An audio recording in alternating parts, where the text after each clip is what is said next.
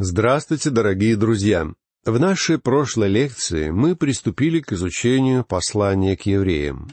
Мы рассмотрели различные общие вопросы, касающиеся темы этого произведения и предполагаемой даты его написания.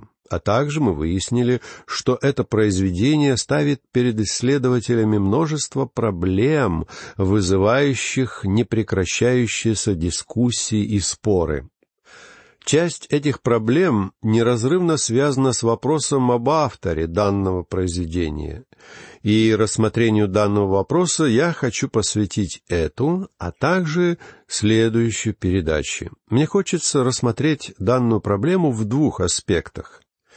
Во-первых, мы поговорим о внутренних свидетельствах относительно авторства, которые мы находим в данном послании. А во-вторых, мы обсудим имеющиеся внешние свидетельства на этот счет и попробуем обосновать правдоподобность авторства Павла. Как вы уже поняли из прошлой лекции, лично я являюсь сторонником позиции, признающей за Павлом авторство послания к евреям. Но сегодня я хотел бы рассмотреть доводы, которые выдвигают противники признания апостола автором. Мы постараемся оценить обоснованность этих доводов, а также их надежность. И в нашей следующей лекции мы с вами обсудим те свидетельства, которые, по моему мнению, говорят в пользу авторства Павла. Однако для начала давайте рассмотрим несколько соображений по поводу того, Кому могло быть адресовано это произведение? Единогласно признается, что послание к евреям было написано для христиан иудейского происхождения. Но где проживали эти христиане? Это послание вовсе не предназначалось для всех без исключения евреев, проживавших в то время повсеместно. Оно было написано для конкретной церкви, располагавшееся в каком-то конкретном месте. Об этом нам свидетельствует само послание. Например, мы узнаем, что данная церковь в течение какого-то времени жила по Евангелию, так как в двенадцатом стихе пятой главы написано «Ибо, судя по времени, вам надлежало быть учителями, но вас снова нужно учить первым началом Слова Божия, и для вас нужно молоко, а не твердая пища. Более того, их прошлое поведение вселяло в автора уверенность в их искренности. В девятом стихе шестой главы он пишет, «Впрочем, о вас, возлюбленные, мы надеемся, что вы в лучшем состоянии и держитесь спасения, хотя и говорим так». Также мы узнаем, что эти христиане с добротой и щедростью заботились о Божьих людях. Кроме того, мы находим в послании много иных частных подробностей, свидетельствующих, что это была конкретная поместная церковь. Но где именно находилась данная церковь? Располагалась она в Палестине или же за ее пределами? Именно вокруг этих вопросов сосредоточена вся дискуссия касательно того, кому было адресовано данное произведение. Как уже было сказано, есть веские свидетельства, указывающие, что первыми читателями были иудеи. Послание подразумевает доскональное знание читателями Ветхого Завета, а также их несомненную принадлежность к этому самому народу, которому принадлежали иудеи Ветхого Завета.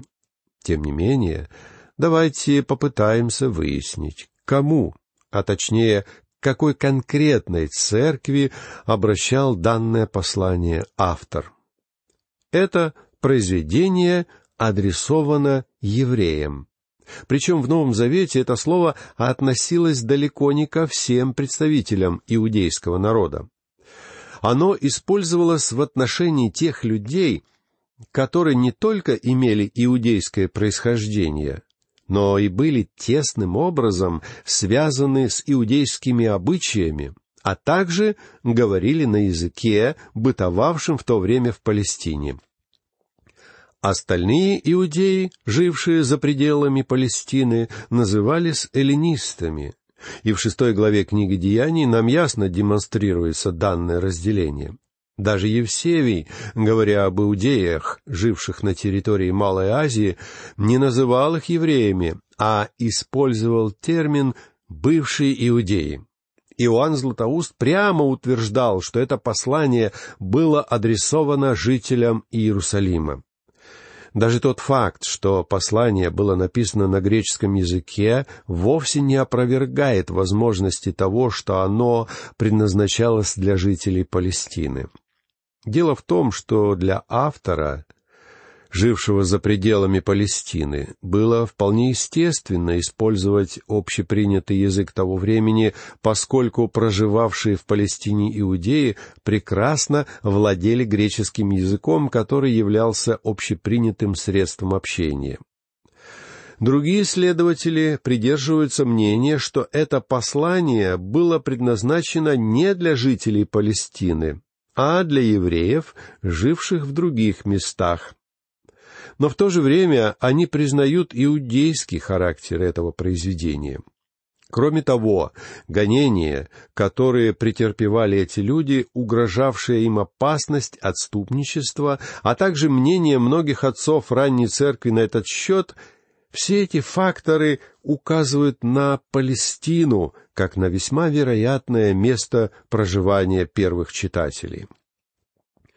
Но если с адресатами данного послания у нас есть хоть какая-то ясность, по крайней мере мы знаем, что они были евреями, далеко не все так просто в отношении авторства этого послания. Для начала давайте посмотрим, какие внутренние свидетельства в самом послании могут помочь нам определить его автора. У меня в руках находится большая библейская энциклопедия, где приведена весьма подробная статья по этому вопросу. Я хочу прочитать вам одну небольшую выдержку из этой статьи.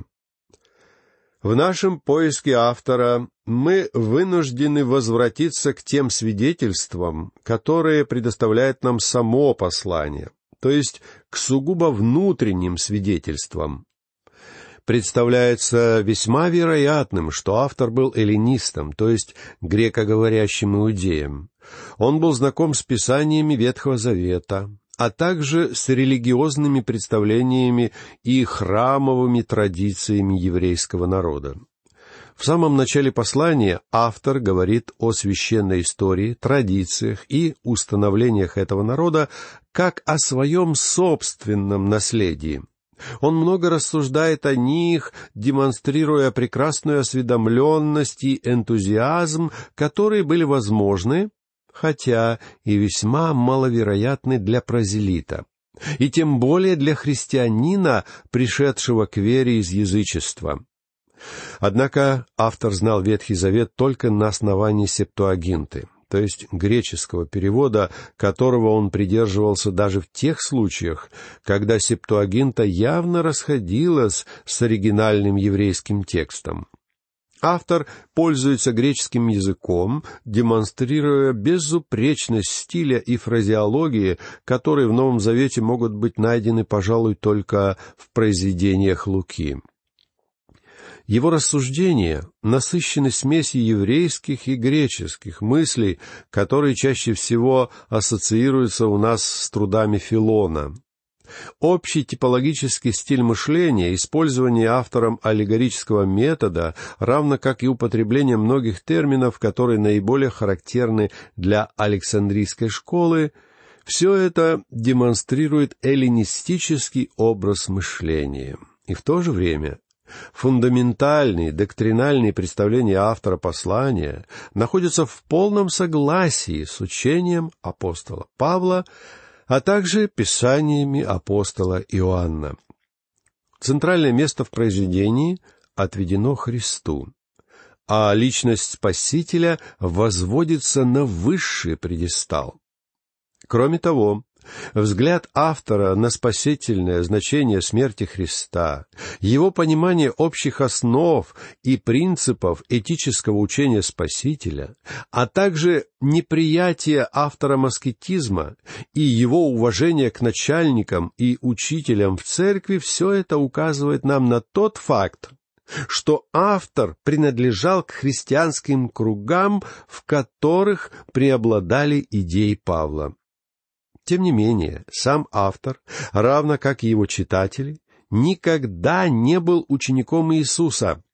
Однако он получил Евангелие от тех людей, которые были знакомы с самим Господом. Все это вполне соответствовало бы гипотезе об авторстве апостола Павла, если бы не целый ряд аспектов. Так, например, в своих произведениях Павел обычно цитировал Ветхий Завет, пользуясь как оригиналом еврейским текстом, так и греческой септуагинтой. Однако послание к евреям использует исключительно септуагинту. Еще одно отличие кроется в весьма терпимом отношении автора к закону и постановлениям Ветхого Завета. Для апостола Павла закон Ветхого Завета являлся полной противоположностью и непримиримым врагом Новому Завету. Однако в послании к евреям Ветхий Завет представлен как предвестник, как тень Нового Завета, являющегося новым соглашением с Богом. Я не случайно привел столь длинную выдержку из этой энциклопедии, поскольку основная мысль автора состоит в том, что Павел не мог являться автором. При этом единственное доказательство, которое используется в данной статье, основано на внутренних свидетельствах из самого послания — при этом для автора решающим в определении авторства фактором является его убежденность, что церковные традиции или история не проливают никакого света на данный вопрос я решил рассмотреть данный критерий самым первым, поскольку в корне не согласен с автором по поводу этого утверждения. Наоборот, я считаю, что как история, так и традиции церкви имеют в данном вопросе решающий голос. Подобно Шекспиру мы можем сказать сейчас, что подошли к самому сердцу вопроса. В отношении авторства этого послания мы имеем значительно меньше свидетельств по сравнению с любой другой книгой Нового Завета. В случае прочих новозаветных произведений тоже встречаются определенные проблемы с определением автора, однако всегда можно найти какие-то косвенные свидетельства или некие общие соображения, позволяющие сделать определенные выводы по поводу их авторов. Например, Практически все критики признают, что четвертое Евангелие написал некий человек по имени Иоанн. Однако никаких свидетельств подобного рода не существует в отношении автора послания к евреям. И это породило множество самых разных версий и гипотез. Более того, можно правомерно утверждать, что лишь несколько персонажей Нового Завета ускользнули от внимания тех многочисленных богословов, которые выдвигали и продолжают выдвигать кандидатов на роль автора послания к евреям. Назывались такие имена, как Аполлос, Петр, Филипп, Силуан, Прескила, Варнава и, конечно, Павел. Все эти люди предлагаются нам как наиболее вероятные авторы. Этому списку мы могли бы добавить имена таких людей, как Лука, Сила, Климент Римский, Аристон и Тит, каждый из которых в разное время тоже выдвигался на роль возможного автора. Из этого списка каждый исследователь вправе сделать свой выбор, или же отказаться от какого-либо выбора, как это делают некоторые богословы, заключая, что автором послания являлся один из тех неизвестных нам людей, которых в ранней церкви было больше, чем мы предполагаем. Однако нужно объективно признать, что кроме откровенных домыслов не существует абсолютно никаких оснований, чтобы утверждать в отношении большей части людей из этого списка, что они могли являться авторами. Хотя некоторые из называемых имен могут, показаться нам вполне правдоподобными. Рассматривая возможное авторство Луки или Климента, мы можем легко исключить их из списка кандидатов, потому что сравнение их работ с текстом послания к евреям демонстрирует явные отличия в стиле, композиции и общем настрое. О других перечисленных выше кандидатах, за исключением Варнавы, известно так мало, что попросту невозможно сказать что-либо в пользу или против их авторства. Что же касается Варнавы, то он будет фигурировать в трех теориях, о которых я хотел бы сказать несколько слов далее. Дело в том, что касательно авторства послания к евреям в ранней церкви существовало три хорошо сформировавшихся традиции. Представители Александрийской школы отстаивали авторство Павла. Богословы африканской школы приписывали авторство Варнаве, и, наконец, Рим и Западная Церковь поддерживали идею о том, что автором был какой-то неизвестный человек. Что касается мнения представителей Александрийской школы, то оно опиралось на тот факт, что Климент Александрийский упоминал, что один из его учителей приводил ему объяснение причин, по которым апостол Павел не посчитал возможным обратиться к своим читателям под собственным именем. Кроме того, Климент утверждал, что Павел написал это произведение на еврейском, а Лука перевел его на греческий язык. Ориген был согласен с Климентом, однако, зная, что Александрийская точка зрения подвергается критике, он признавал, что автор известен лишь одному Богу. К четвертому столетию традиция приписывать авторство Павлу твердо утвердилась в Александрии, Сирии и Греции и эта традиция превалировала до наступления эпохи Просвещения. Евсевий поддерживал традицию авторства Павла точно так же, как Дионисий Александрийский, Александр Александрийский, Афанасий, Кирилл Иерусалимский, Епифаний, а также собор в Лаодикии, проходивший в 363 году. Среди тех, кто отвергал авторство Павла, были Ириней, Киприан Карфагенский, Тертулиан, а также пресвитеры Римской церкви. Жан Кальвин не признавал авторство Павла. Он писал, «При всем желании мне не удается привести ни одного довода в пользу того, что автором являлся апостол Павел». Мартин Лютер отстаивал идею авторства Аполлоса в противовес традиционному признанию автором Павла, так что мы видим, что в данном вопросе исторически царит богатое многоголосие. Представители африканской школы придерживались другой гипотезы, утверждая, что автором послания к евреям был Варнава.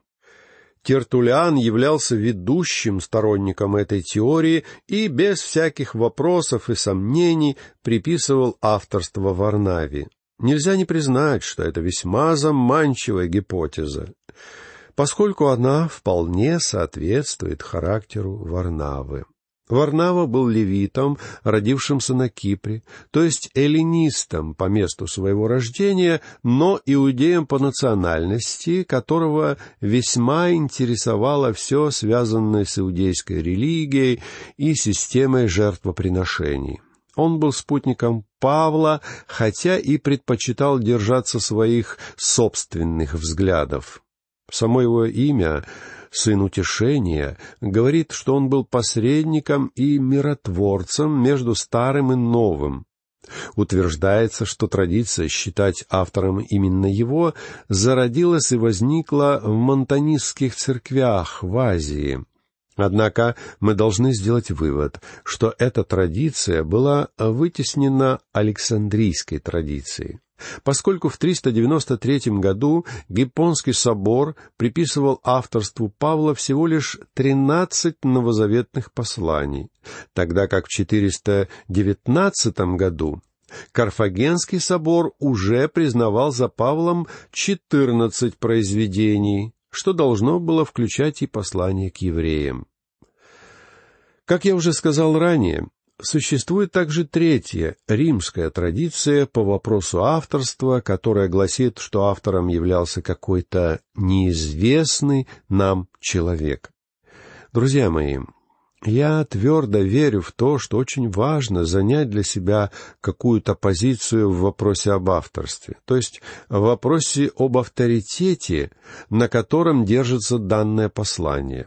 Дело в том, что Каноничность этого послания определяется главным образом взглядами на авторство.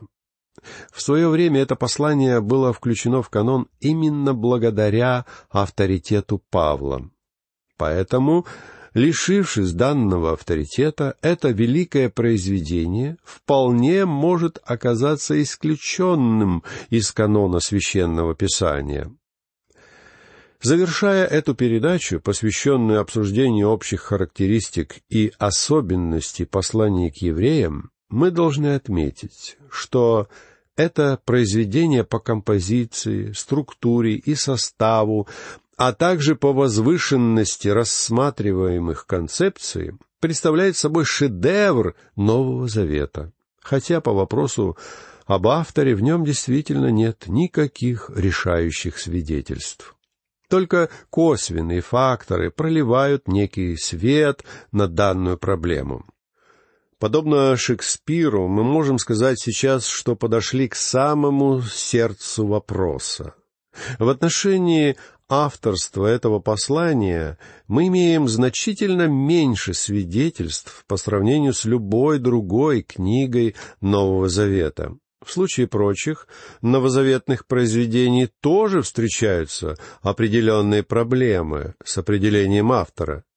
Однако всегда можно найти какие-то косвенные свидетельства или некие общие соображения, позволяющие сделать определенные выводы по поводу их авторов. Итак, друзья мои, в нашей следующей лекции мы постараемся более подробно рассмотреть гипотезу об авторстве Павла.